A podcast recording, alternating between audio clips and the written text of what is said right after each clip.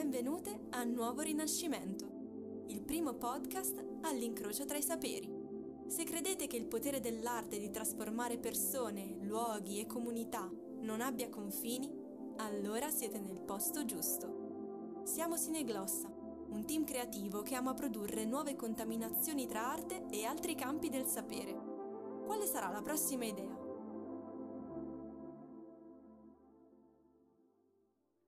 Benvenute e benvenuti nel nuovo Rinascimento, una corte contemporanea dove l'arte incontra altri campi del sapere.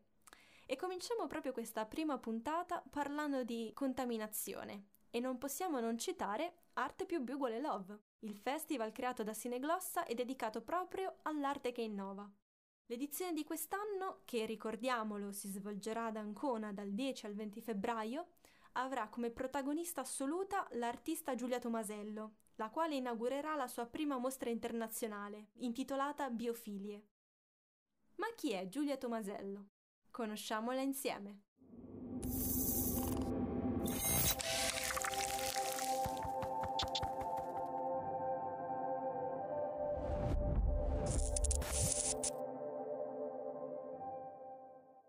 Buongiorno Giulia, benvenuta su Nuovo Rinascimento. Grazie Margherita, ciao. Ciao. Innanzitutto come stai? Bene, molto bene, grazie. Dalla tua bio leggiamo che ti definisci interaction designer, ma esattamente che cosa significa? Puoi spiegarcelo? Diciamo che mi definisco interaction designer eh, da ormai diversi anni, soprattutto dopo un percorso educativo che ho fatto. Quindi nasco come product designer, ma mi sono sempre appassionata e interessata di eh, tecnologie, innovazione e biotecnologie. Quindi sono specializzata nelle tecnologie indossabili, la wearable technology, e nell'uso del um, biohacking, che, dove entrambe le discipline le applico per um, destigmatizzare i tabù legati al corpo delle donne. E diciamo che interaction design quindi ha tante declinazioni. Quindi nel mio caso specifico diciamo è più come la tecnologia eh, si può applicare attraverso un'interazione eh, in un prodotto. E in questo caso da me quindi ricade proprio su invece il, sul sociale. Da dove nasce esattamente questo tuo interesse per il biodesign? È più una curiosità che ho sempre avuto nel capire come, eh, come costruire qualcosa, come far crescere eh, dei materiali e quindi eh, c'è stato prima un approccio proprio diretto col materiale, ho cominciato a crescere kombucha, che è una cellulosa, è un lievito che cresce in una soluzione liquida di tè, aceto, zucchero e, um, e poi piano piano ho anche imparato a crescere batteri, eh, di solito batteri lactobacilli in casa, quindi proprio più con un approccio biohacker, un po' più punk e, e quindi la disciplina del biodesign invece proprio applica queste ehm, conoscenze nell'ambito biologico più naturale ad un processo di design e, e io applico anche più pratiche di biohacking.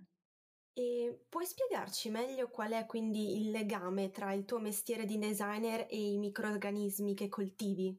Diciamo che i microrganismi che coltivo all'inizio, quindi nel 2016, quando ho incominciato, ero una studentessa del master alla Central St. Martins a Londra, ero proprio interessata a capire come questi organismi che fanno parte del nostro corpo e della nostra pelle e che siamo continuamente in, in una relazione simbiotica, eh, cioè che forma hanno, che colore hanno, che texture hanno questi microrganismi, perché a occhio nudo sono invisibili.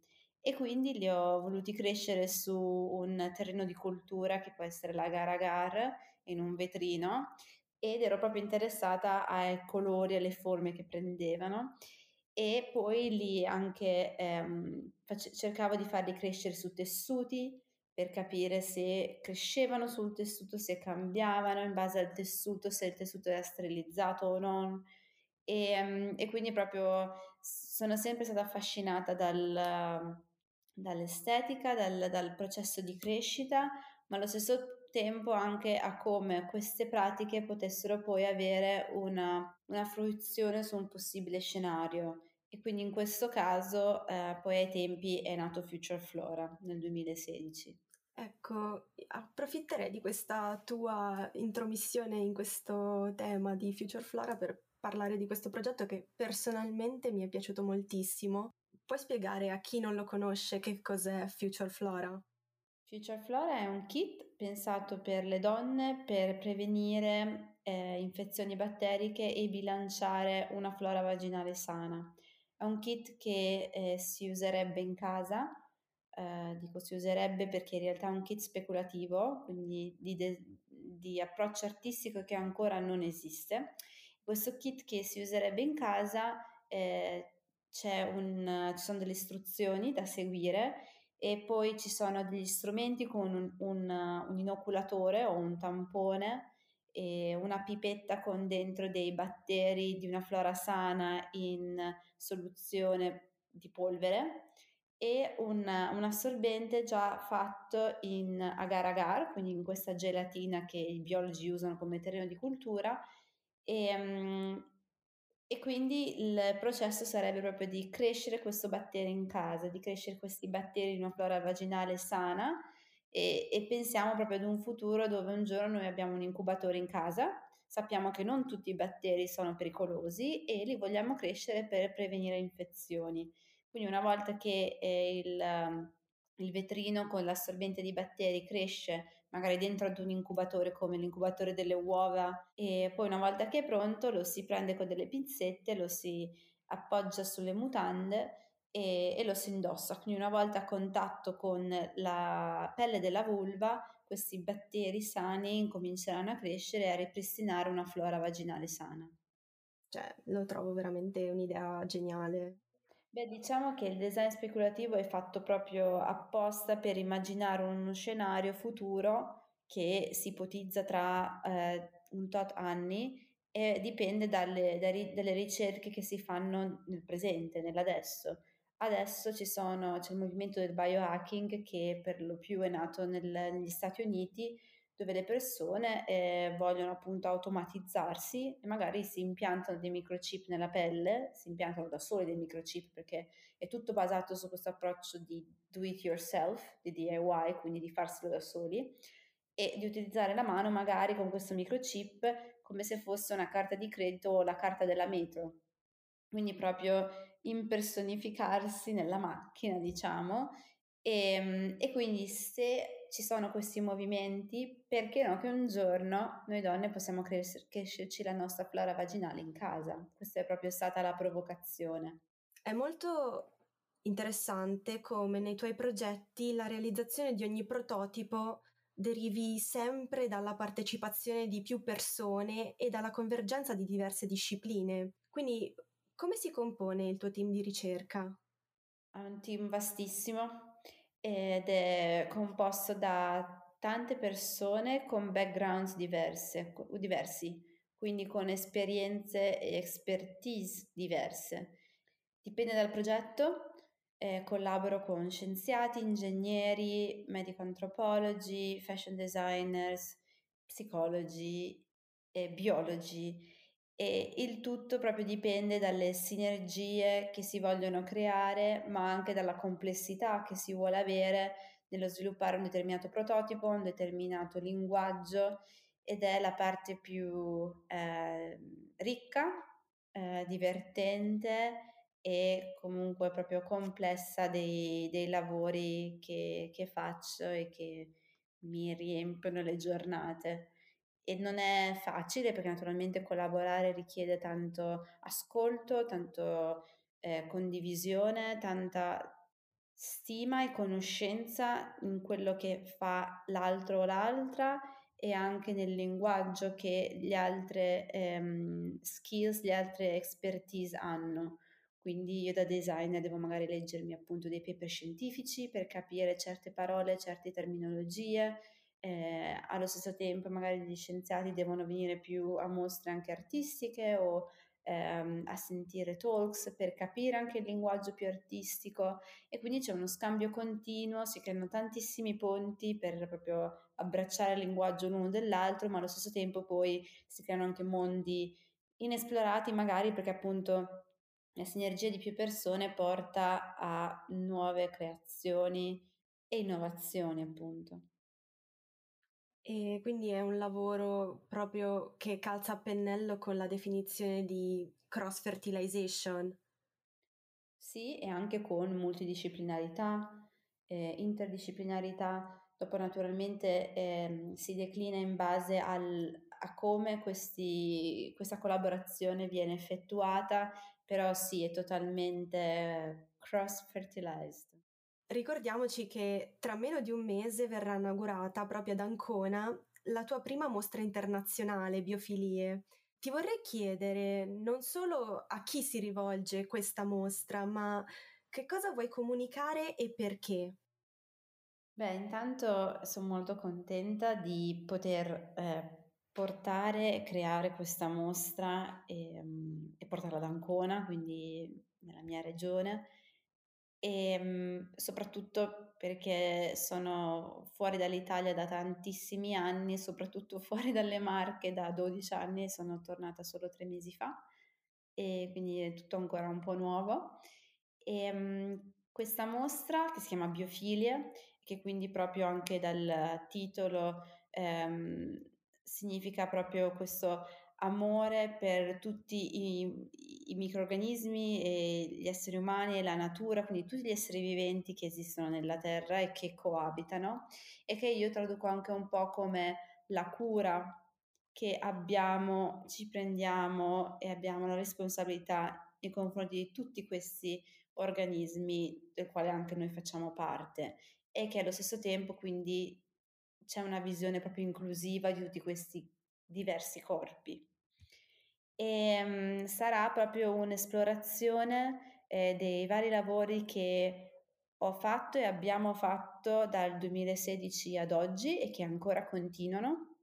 Sono tre eh, progetti eh, da Alma a Nessuno Escluso, Rethinking the Bra, Kant e um, Future Flora.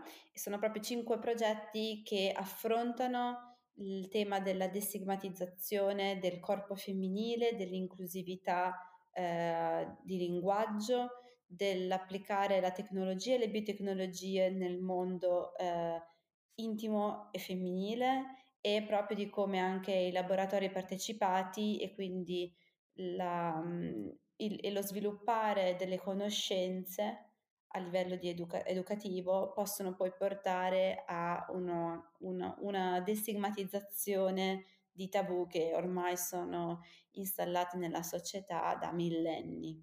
Quindi sono piccoli passi che con i miei amici, amiche, collaboratori collaboratrici facciamo da diversi anni per proprio cercare di capire come la tecnologia o come la parola o come le biotecnologie possono proprio cambiare come la società ha impostato certi valori e certi, certe conversazioni sul corpo delle donne. E quando dico donne, in realtà sono donne, è la donna inclusiva, quindi una donna che nasce donna, una donna trans, una donna con un'esperienza trans. A questo punto ti vorrei chiedere da cosa deriva il titolo della mostra? Che cosa significa biofilie? Allora, biofilia il termine è di Wilson, è uno scienziato che purtroppo è venuto a mancare pochi giorni fa e lui l'aveva interpretato come proprio l'amore eh, verso tutti gli esseri viventi. E mh, io l'ho voluto riportare in italiano e al plurale per proprio riconoscere il fatto che questi esseri viventi sono plurali, inclusivi e diversi e ehm, proprio portare, eh, tradurre l'amore con la cura, che secondo me ha proprio quasi un valore, uno spessore diverso perché è implicito anche il fare, il prendersi, l'avere, essere anche cura. Io non, non mi vedo la designer solo che riesce a portare un progetto dall'inizio alla fine, non lo vedo perché non penso sia interessante e poi eh, perché dobbiamo un po' svalicare questa idea del designer che porta un, un progetto da solista ci sta, ma in realtà eh, quando si vuole uscire da, quelle, eh, da quei limiti anche che il design del prodotto, il design industriale può avere, perché secondo me ce li ha, e, e, quando invece si alimenta anche di altri spunti, di altri linguaggi, di, di un altro proprio ehm, sapore, poi nella difficoltà eh, del proprio comunicare per cercare di sviluppare qualcosa, poi però nascono eh, idee, progetti proprio veramente con un altro filtro che da soli, nonostante pos- possiamo leggere papers, possiamo guardare tutto quello che vogliamo, studiare tutto quello che vogliamo, comunque non riusciremo ad avere quella profondità e quella complessità che lo sia collaborando con altre persone. Mm, vorrei chiederti però se c'è qualcosa che vorresti aggiungere in conclusione. Che il Biodesign magari è ancora un po' sconosciuto forse qua in Italia e soprattutto il biohacking, quindi la, il, il, praticare il biohacking, però se, se siete interessati e interessate ad esplorarlo, in realtà c'è tantissimo e non bisogna aver paura di magari in, incontrare appunto nuove conoscenze e magari pensare, ah ma io un biologo non lo so, non, non, non saprei se proprio veramente riesco a fare questa cosa, in realtà sì, provateci e, prov- e, proprio cercate altre persone con le quali collaborare o anche solo chiedere dei pareri, magari appunto degli esperti, perché fa, è divertente e fa la differenza. Perfetto, grazie mille Giulia e ci vediamo alla prossima puntata di Nuovo Rinascimento. Nuovo Rinascimento è una produzione sineglossa. Continuate a seguirci su Spotify e sui nostri canali social per rimanere sempre aggiornati sulle nuove contaminazioni in atto. A presto con un nuovo episodio.